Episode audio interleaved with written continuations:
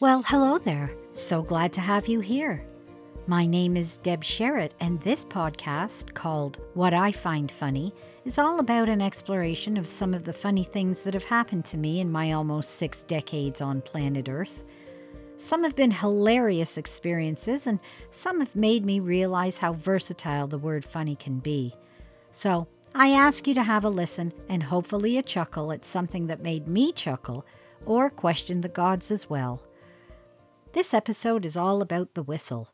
Now, you may be thinking I'm talking about the sound you make when you blow air through your lips, or even the sound a steam kettle or train makes, right? Yeah. There's been some pretty famous whistlers over the year, although it does seem to be a dying art. My Honeybunch is an excellent whistler, but in true Honeybunch fashion, as soon as he's whistled to a song too many times, he starts to make up his own background tune to it that's not quite right, and although it can throw you off the song pretty quickly, it always makes me giggle. I enjoy a good whistler, and it's probably because I can't do it myself that I admire that ability in others. And did you know there's places in the world where whistling is a form of communication? In the rugged crags of Barranco de Avelo, and I'm sure I'm butchering that, it's a ravine on the small Canary island of La Gomera. They communicate by whistling, necessary because of the distance between the residents. And in Cancun, Mexico, the ancient Mayan civilization created a stone with a square cut out of the center, which would let the people know when a bad storm was coming. The stone would whistle as the winds blew through it, and the higher the pitch, the greater the intensity of the storm. It's basically a hurricane stone. And as interesting as all this is about whistling, that isn't really the kind of whistling I want to discuss today.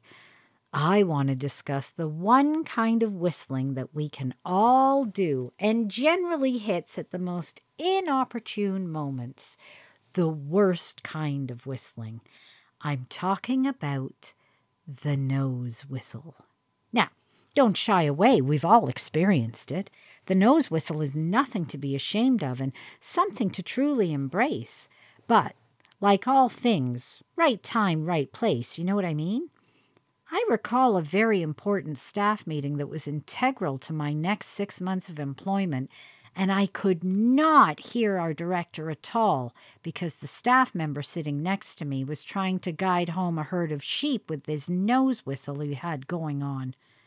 I couldn't hear anything over his whistle, and it seemed that whatever being said was making him more and more anxious as the whistle became louder and louder and more erratic with every minute that passed.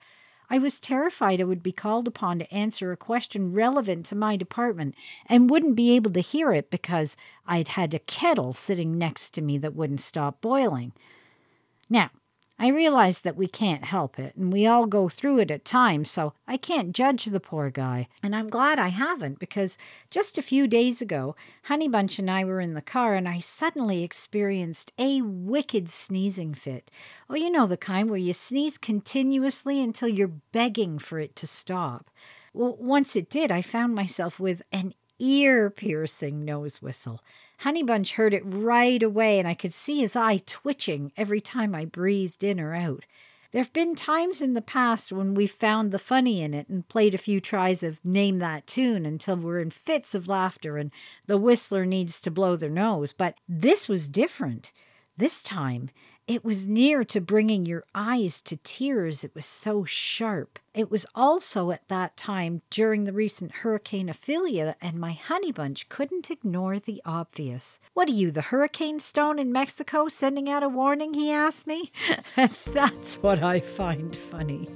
I just love it when he can put historical facts into his humor. He's all mine, ladies. He's all mine. Thank you for stopping by today. I hope I've given you a moment of enjoyment in your daily routine. Please be sure to hit that like button if you haven't already and share me with your friends and family. Trust me, I don't mind. If you enjoyed this episode, give a listen to my other episodes, all listed on the What I Find Funny website, also found on Podbean, Google Podcasts, Spotify, and all other places where you find your podcasts. Remember to find funny where you can and take care.